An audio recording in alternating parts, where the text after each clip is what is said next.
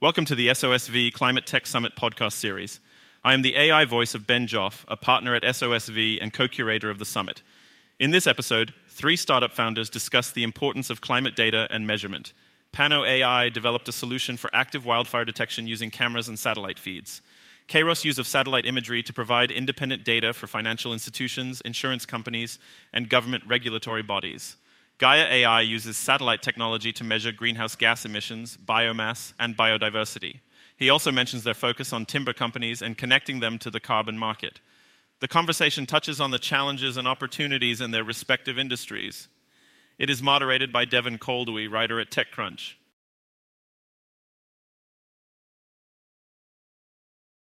Thank you to SOSV for hosting this uh, great event. And uh, we have with us uh, Sonia, Peter, and Antoine. Uh, I want to throw to you guys really quick to uh, introduce your your companies and technologies and what you hope to accomplish with them. If you can fit that into a very quick intro, uh, maybe we can start with Sonia. Hi, I'm Sonia Kastner. I'm the CEO of Pano AI. Uh, we have developed a fully managed solution for active wildfire detection and intelligence. Uh, and we do this by mounting cameras to high mountaintop locations combined with satellite feeds. Uh, and we uh, use these cameras to detect the first wisps of smoke using artificial intelligence. And then we alert first responders so that they can contain the fire while it's still small. And we hope to help roll back this devastating wildfire trend using modern day technology. Great. And Antoine, you you have a sort of a, a, higher higher perspective. Where where are you at? Yes. So um, I am the founder and president of Kayrros. And Kairos is a god of opportunity in the, in, uh, in the Greek mythology. And opportunity is to use satellite to measure the three key parameters that we need to manage climate change. So the first one is to measure greenhouse gas emission. So we do that by satellite. Uh, that was not done before. Um, the second thing is we uh, we measure biomass and biodiversity to look at you know whether the trees are growing or not on a global scale. And finally, we also look at wildfires and physical risk to model that uh, that from the top, which is very complementary to what Sonia is doing. Absolutely. And Peter, you have the, a very uh, ground level perspective on this. Um, we effectively kind of bridge the gap between that and satellite. Um, also, another Greek, uh, another god, ours uh, is Gaia AI, the Greek goddess of, nature. Um, and so with Gaia, what we're building is a data platform that helps timber companies basically maximally utilize the, their management of their forests for both timber and producing wood supplies for society um, for their own business model, but also bridging the gap towards verifying things like carbon credits or measuring biodiversity, mitigating forest fire risk, um, things like those. Uh, and we use uh, LiDAR and, and, cameras on the ground below the canopy um, and merge that with satellite imagery from above in order to um, do this kind of optimization. Excellent. Uh, well, thanks for the intros. Uh, I feel like the first question that comes to mind with this like emerging and complex uh, sort of uh, coincidence of, of, industries is who's the who's the customer? Like uh, who who wants what you've got? Ultimately, obviously, you are you're feeling a need, whether that's public or commercial and sometimes it can be surprising uh, where these sort of tech forward services fit into the uh, this this complicated equation. Uh, so, um, Peter, you mentioned forestry as well as fire and stuff like that. Maybe you can start and uh, continue your thoughts there, and we'll get to Sonia and Antoine. Yeah, yeah, perfect. Um, well, to start off, actually, this is probably a, a, really interesting question for Gaia because we we pivoted like heck at the beginning, right? Uh, it was a, a long soul uh, soul search trying to figure out how do we build up a sustainable and attractive business um, while doing the kinds of things we want to. And what we found was that um, we're very passionate about a carbon market, but there was actually a growing skepticism in the market from uh, investors and from others around value just from carbon. Um, and so, where we kind of found our DNA was okay, let's create a ton of value for these timber companies. And it, it also aligns very strategically with the kinds of problems we want to solve around carbon to, to make these credits real and, and high quality. Um, so let's partner and, and, get involved with these timber companies, providing a lot of value with what they do today, and then also build the technology, the, the perfect technology to connect them to the carbon market and start to solve some of those problems. Um, so our, our, our customer is these timber companies, is um, you know the, the big companies that are managing millions of acres of forestry um, and are trying to uh, explore the new AI and the new um, you know lidar, all these kinds of technologies in the future my team and I come from autonomous vehicles, and so we're pretty much like we, we bridge this gap for them. We bring some of the cutting edge of what's coming out of MIT and all these autonomous vehicle companies to solve these problems that they have today around timber inventories, but then also connect them to, to the growing carbon market. Right. I feel like that overlaps really nicely with Sonia, your your side of things. It feels like there's definitely, if not overlap, that like a sort of complementary feel to that. Where does where do you fit in there? Yes, absolutely. Uh, so our we sell to a range of industries, uh, and our customers are any uh, entity that needs to know about a new fire ignition within minutes. Uh, and that, of course, includes fire agencies that are responsible for suppression at the city, county, state, and federal level. Um, but it also includes um, asset owners uh, and, and industries that have big physical world footprints. So the power uh, utility sec- uh, sector is a large customer base for us. They need to uh, make decisions around uh, de energizing assets or informing, say, a hospital that they might be about to lose power. Um, we also work with um, uh, forestry companies as well um, who have assets at risk, ski resorts that need to be able to um, evacuate their um, their uh, uh, residents, um, and so uh, and uh, also the insurance industry has been really interested in the data that we're gathering as well. So um, uh, we're actually every it feels like every week we're starting to sign up a customer in a new industry. I'm not surprised, and I, have heard the same thing about satellite imagery. Obviously, Antoine, uh, in in various domains, there's this huge demand for it, this huge appetite for it, but it's there are new markets coming all the time. So, where have you found that uh, your approach to satellite imagery and analysis has gotten traction? So, we really focus ourselves on um, on creating independent measurements. So, the beauty with uh, satellite that you don't need to ask permission to be you know, to, to measure something on the ground. So we uh, we really uh, produce independent data that will be used mainly by financial institutions and government regulatory bodies. And financial institution, it can be investors, um, because we are going to give them uh, a specific view on uh, the quality of an asset. So it's an investment decision support. Uh, it can be the risk um, uh, department of uh, you know wholesale banking because we will uh, inform the bank on their um, physical risk around wildfires, drought, or flooding, or their um, finance emission risk because there is a huge gap between uh, what companies report in terms of emission and what we uh, we measure. So, and finally, insurance will be very interested also to know uh, the you know to have model uh, you know of the physical risk. So it's really financial institution at large, and then you know government will use that you know to send fines and uh, so for now you know there is no loop of detecting missing and fining but you know with the IRA it's, it's happening you know and uh, soon there will be a fine if there is a missing leak and uh, uh, will be part of this monitoring system. Mm-hmm. And I, I suppose an interesting uh, perspective on this, I feel, is that the we need to quantify pretty much everything you're measuring more. We need we need more data.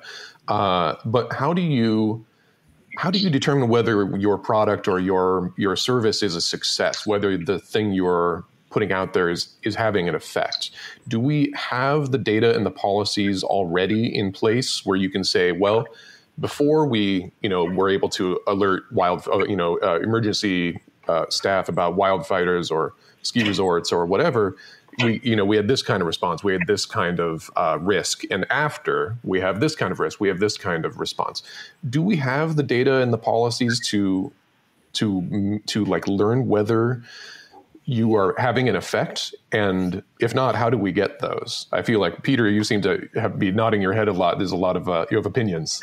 I, I, have opinions. Yeah I, I, love this question right um, and so like the I did an MBA towards entrepreneurship. The cliche of an MBA in entrepreneurship is people yelling at you to, to talk to the customer. Right. So we spent two years talking to the customer.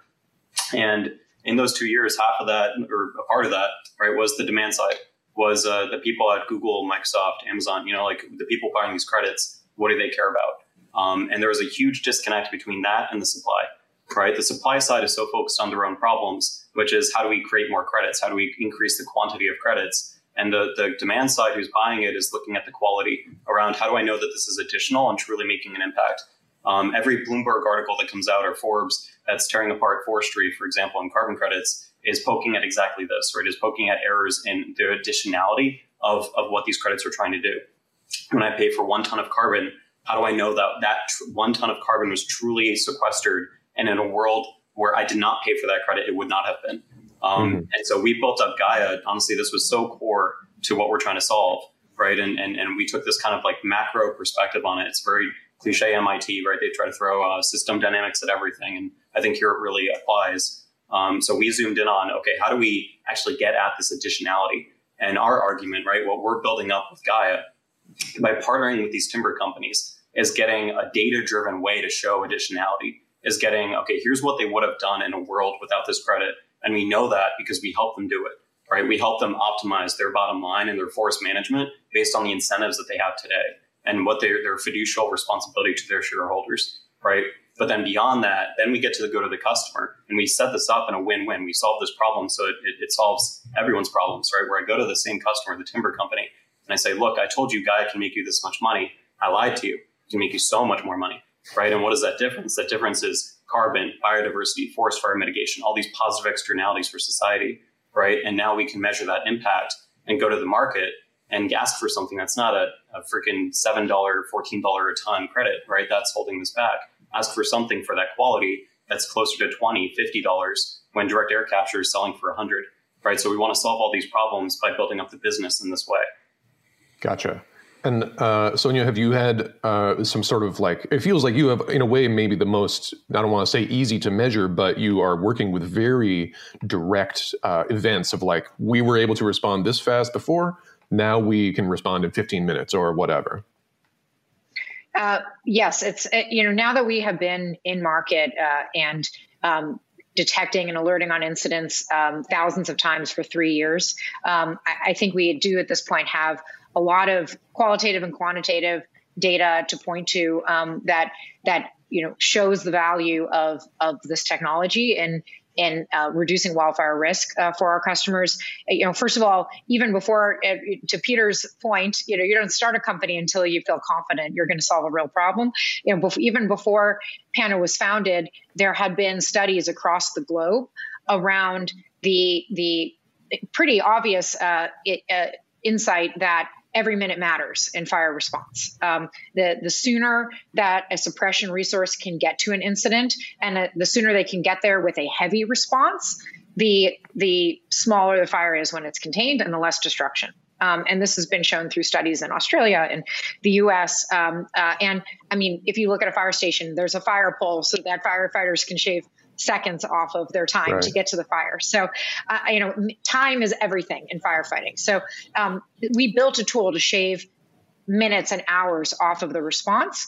Um, and then, uh, you know, so um, we do that through both the detection with AI, um, which can be faster than waiting for a bystander to happen to see the fire. And then we can also shave minutes and hours off of the time that it takes to pinpoint and confirm that it is a true fire because a lot of 911 calls are not um, are actually false alarms they could be a fog or a campfire yeah. um, and and to fi- finally you know every single week now during fire season we get calls from our users saying oh my god yesterday you pushed us an incident and it made all the difference. You know this was a fire that was started as a structure fire. It was right next to a forest. Because of pano you alerted us earlier we were able to get there with a heavy response. We contained it from even getting to the forest and even becoming a vegetation fire, or we contain this vegetation fire at just five acres because we were able to pull in a helicopter sooner. Um, and these stories have now come in week after week after week for the three years we've been in market. That's great. It feels like it must be very validating for your for your sort of uh, your approach for someone to say like the fire is smaller because of what you made available to us. Um, and Antoine, you, you have a with as with more data and more abstract uh, analysis. I feel like maybe you uh, there's more of a quantitative approach. Uh, is there have you have you seen any effect on uh, the companies that you've worked with, or uh, you know the ability to enforce policies or uh, that kind of thing? So it really depends on the you know players. So financial institution today they, they use that almost you know on a daily basis. So commodity traders, hedge funds, they use satellite based information for their investment decision, for their risk analysis. So it's becoming mainstream for uh, uh, you know, the buy side. Uh, insurance as, as well. You know, we have insurance companies that are using our uh, wildfire risk score to make underwriting decision and pricing decisions. So this really, it's becoming day to day, you know, and it, it has really moved from the military to, uh, you know, financial institution. Um, also, uh, you know, I agree with Sonia for um, uh, firefighters. You know, we provide them with the quantity of vegetation around the buildings, which give them the opportunity to decide whether to prioritize or not. You know, uh, this building versus this building, and uh, we made a test this uh, this uh, summer with. the the the Saint-Tropez, you know, firefighters, you know, in the in the south of France, and it was very useful for them. They they used to to have you know maybe 10% of you know a, view on 10% of the building and now they're at 100% of the building with a weekly refresh on what was the status of vegetation around the building. So that's that's really working now.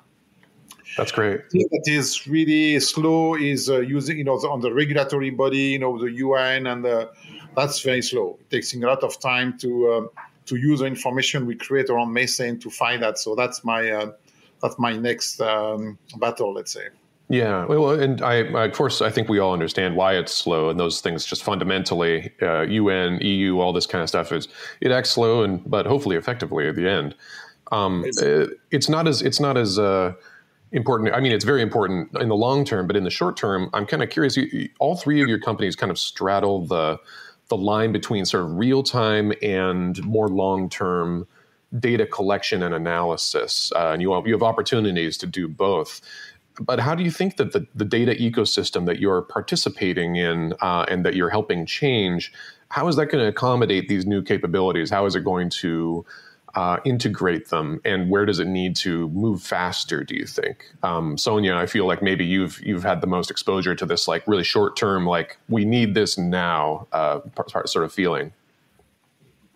Um, yeah absolutely. I think this is where all of these um, data uh, new data products are really complementary and greatly needed. Um, the the disaster management industry includes four phases. There's the real time response phase, uh, which is the heat of the moment of the disaster, but there's also recovery, there's mitigation, there's preparedness. Um, and the the theme we heard from our customers is that they are looking for more data at all of these phases. Um, emergency managers are starved for data, and and um, natural disasters are getting worse and worse due to climate change. Uh, and and data can be it's not the only tool, but it can be one tool to help emergency managers uh, to rise to the challenge. And so, uh, you know, Pano's um, first product is focused on solving a critical gap in the um, uh, real time uh, phase of a fire during fire season with a suppression product with a suppression solution actually that same suppression technology that we deliver is also being used by our customers as a mitigation technology to help safely monitor prescribed burns in the off season. And similarly, our customers are using our incident archive to, an- to analyze historic incidents to uh, help them make mitigation investment decisions. Like, for example, utility customers are embarking on a process of, of burying power lines, and uh, they have to make decisions around how, how to design a phased rollout of that expensive and, t- and time consuming process. Um, so, uh, I think, first of all, real time data can be later used as, um, as offline data to help make decisions in the other phases, but also complementary solutions um, from Peter's company and as well as Kayrros can can um, uh, add a complementary offline uh, data stream. So I think more is more. Yeah, we we need data at all these phases of the disaster lifecycle. Absolutely. And I think that, that dovetails well with what Antoine, what you were just talking about. Are, are, you finding that there is uptake and, and demand for the data that you're providing? Are there some sides of the industry that are faster to move or uh, what, what is your, your experience here with uh, how the, this data economy is evolving? So the, the, the Ukraine war has been um, um, a defining moment to show, you know, to demonstrate the value of open source intelligence. Um, and clearly, uh, we see much more interest following, you know, this very unfortunate situation. you know, by uh, economic uh, players to use this technology for economic decision. And uh, we've really seen a, a, big change in the last 12 months. And uh, as I said, you know, all the buy side is moving into that. All the insurance, you know, companies are moving into that. So that's uh, that's a that's a tide that won't stop. You know, I think you know satellites uh, and other type of data mean that you can know everything that is happening anytime, everywhere in the planet. And when you think about the opportunity that uh, this kind of data brings to you, I mean, it's uh, it's infinite. It's going to be a game changing, like GPS used to be, or the internet. You know, it's a it's a core technology that will change uh, uh, a lot of decision making in the in the future. Well, and I think people are going to adopt it whether they uh, whether they like it or not. Uh, Peter, I feel like your your data is uh, is is more specialized. I think like and it, it is uh, more sort of a responsive sort of feels in the, the middle part here uh, of this of these these two not to say extremes, but uh, the very the hyper local and the the top view. So where do where do you fit in, and have you seen? Do you think that this this you fit into a new data economy? Yeah, I mean, there's a lot there. Um, so again, my, my bias on the world, my lens is from the autonomous vehicle space, right? Writing that, that kind of AI. Um, and no, no car drives just off of LiDAR or just off of camera or just off of radar, right? It's, it's uh, sensor fusion is a buzzword for a good reason, right? It's about um, each sensing modality has huge strengths and huge weaknesses. Um, and so the name of the game is by combining these different modalities, you can get this guy's strengths and, and this guy's weak, um, this guy's strengths to overcompensate for each other's weaknesses. Um, and so that's that's a, a, view that we definitely have on the world. Um, I view the world of, of, data on these two dimensions that I think most matter for as far as forest inventories and timber. Uh, one is scale, um, and there uh, sa- satellite imagery is, is king, right? Um, but the problem with satellite imagery is, is it's the, the weakest measurement that you'll get on the forest as far as all the other offerings. It's a sensor that's miles away from the from the measurement, um, and it's it's a, some blurry pixels that you're trying to infer a lot of information out of. Um, the opposite end of the extreme that we offer is the sensing backpack below canopy. As far as all technologies, this is like the least scalable thing you'll ever do, right? You saw the for, uh, human, a forester, walking around below the canopy, but it's the richest measurement measurement you'll ever get on those trees. Um, and a lot of that measurement is the, the trunk that's below that canopy. Um, so our, our approach really is about okay, let's combine all these different approaches um, and, and get the strengths of each um, in order to compensate for the weaknesses of each. Um, but the other the other um, thought here is that so this is new, right? And we're plugging into a pretty old industry. Um, and so we try to make it look, this is very core to, to everything we're, we're, building. We try to make it look and feel very familiar, right? And so we plug into how they think about the world today and the data that they collect today, which is in terms of plots, right? And and they abuse central limit theorem so hard, right? They, they, they use that to try to get statistical confidence on averages of whole areas. And so we plug into that. We plug into that kind of statistics and that kind of way of thinking um, but we just improve it so much more. And then we, we also hint to them, here's what, what this can be, right? We show them a technology that can do so much more, but by plugging into what they do today. Right.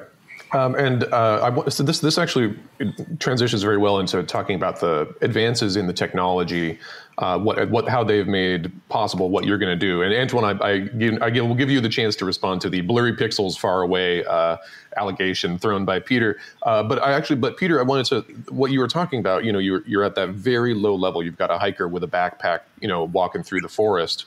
I've seen for some projects like this uh, where they are using drones, where they're using robots, where they're using various other automated means.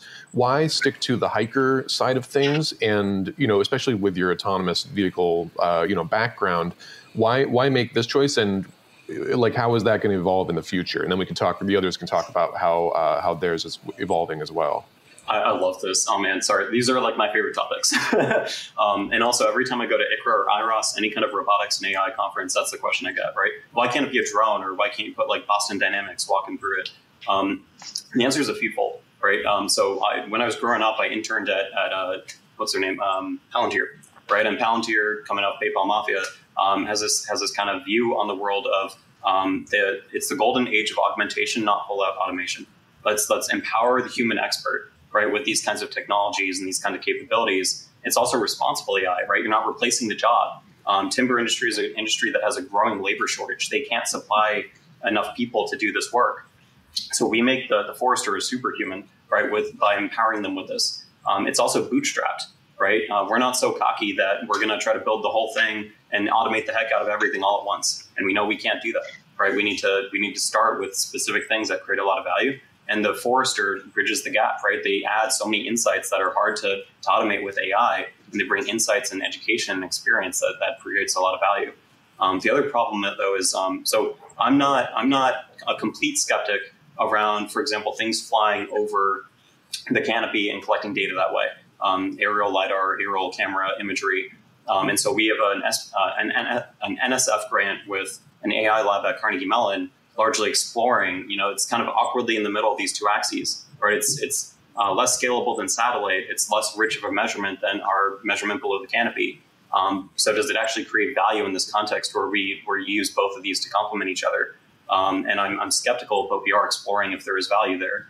Um, but as far as below the canopy, um, it's the most technically hard problem to solve. And getting drones or other things to fly through these trees that creates the least amount of business value to the customer because they still need to deploy a person to deploy that drone, um, limited battery capacity. Um, and and now it's a different human, right? It's not the, the skill set that they employ today. It's a totally different technical skill set. Right, right. Um, so that's that that kind of all led to our decision making of starting here and here. Right, let's use the most scalable and combine it with the most rich measurement. And we are exploring drones above canopy as something in the middle. Um, but we are we're healthy skeptics of, of the value that that might create. Gotcha, uh, Sonia. I think this is it's interesting that uh, you you have obviously you have to apply the sort of modern computer vision and AI techniques to characterize uh, smoke plumes and other features that you see. I'm sure there's a lot of opportunity there, but there's also this like this challenge of actually putting cameras at the tops of eminences or mountains or watchtowers uh, and installing those. It's like this combination of like the old school forestry and mountaineer uh, capabilities and needs, the practical needs, but also like the super high tech cutting edge we need to be able to identify this immediately. Uh, so how has the how has technology enabled you and what are the, the challenges you're still facing there? Great question. You know that and i think that goes to the question of you know why are there not a dozen venture-backed companies, uh, you know, putting up cameras for AI detection when right. when you know the Nest Cam, which I worked on in 2014, you know, was is a technology that has been around for a long time, and the Ring doorbell, um, uh, you know, our product uh, uh from a technology perspective has is very similar. Um, uh, now we are um, leveraging from a technological perspective, we are leveraging technological advancements over the last five years, like 5G technology and Starlink, uh, really improve connectivity deeper into the forest. Um, we're leveraging advances in in cloud scalability and computer vision um, uh, over the past five years. But um, but I would say the most difficult, uh, one of the most difficult parts of our business is indeed the operational challenge. Um, and I'm sitting here in our factory today. We um, I have a background in supply chain and manufacturing. Uh, and Pano needs to be not just an IoT technology company like a Nest or a Ring, um, but we also need to be an equipment manufacturer and installer as well, um, mm-hmm. combined all under one roof. So we manufacture the equipment ourselves. We have a network designer who designs the optimal network based on existing um, tower locations. Um, and the uh, our team uh, uh, handles leasing. It's actually very similar to the supply chain for um, installing telecom, like installing equipment for cellular uh, carriers. Um, uh, and um, we actually, one of our investors is T Mobile, and they provided a lot of expertise for us on how to deploy equipment in remote locations. And uh, so the fact that we, we've now gotten very good at this and we can install very rapidly at high volume, and, uh, and we're now you know, set up to scale this technology across the globe. We're already in six states in the U.S. and soon to be four states in Australia. Um, we're planning to have hundreds of units by the end of this year. And um, but but very few companies have that capability combined with the technological expertise to deliver complex hardware, software, and AI. Mm-hmm. Absolutely, yeah, it's, it's it's an interesting and unique challenge. Uh, and uh, Antoine, now is now is your chance for revenge on Peter. Uh, but also, I think it's, it's very interesting. You have an interesting uh, perspective as a software, as like a pure software play on satellite imagery. And so I'm I'm curious how the how the software side of things has evolved when the actual imagery, you know, from Galileo or, or uh, the various planet monitoring satellites that you use as raw data, that doesn't change, but your ability to interpret that data or analyze it, produce value from it changes. So I'm, I'm curious how that has progressed for you. Yeah, it's all about using, um, you know, combination of physical modeling and uh, machine learning and AI uh, because you know the sensors are not blurred because if you use the phase of a, a SAR, you know, synthetic you know aperture radar, you know your resolution is one millimeter, so we can see millimeter changes from the sky. It's the same with the lidar. So there is uh, a bunch of uh, sensors that are extremely precise uh, and at scale, and that's the interest of uh, um, satellite imagery. But to have something that is reliable, you need to have the the ground truth to calibrate your models, right. and this is where it takes a lot of time and expertise to be able to to create the right combination of sensor that create a proxy and a measurement that is reliable and at scale. And there is many things we cannot do. We cannot see below the canopy, for instance, but we can measure the height of the of the of the trees very well at scale. We know we've covered the full Amazon we can control the trees. We can have the full measurement of the canopy. But there is an error rate, which is 10 or 15%, which is um, much higher, obviously, than what you will get if you go on the ground. So the, the, there are um, arbitrage that you have to do between scale and the error that you are looking for. As far as we are concerned, our customer, they are looking for independent measurement and they had nothing before. And now they have something which is 1, 5, 10% error rate, which is much better than anything else they had before. Uh, That's great.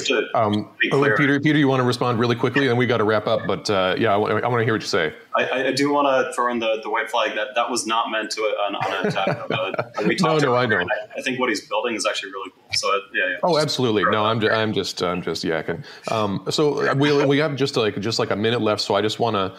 Uh, give you all the opportunity to really quickly, maybe if you have anything cool upcoming, like any upcoming projects or research or um, something that you want to throw out there, just if you have, you know, just throw it out there. If you got, you got, consider yourselves have a free ten seconds to see what's uh, what's happening. Sonia, you got anything anything cooking?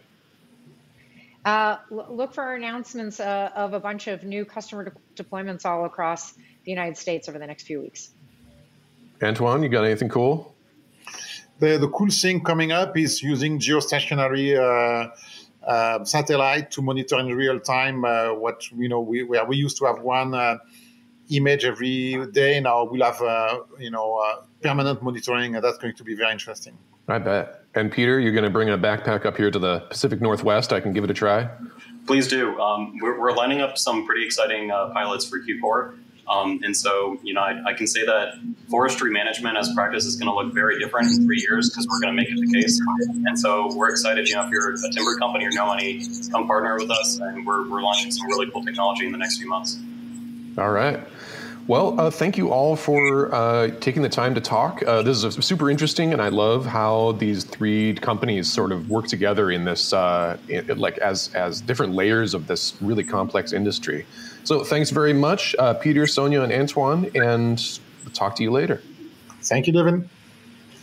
Thank you. Thanks so much.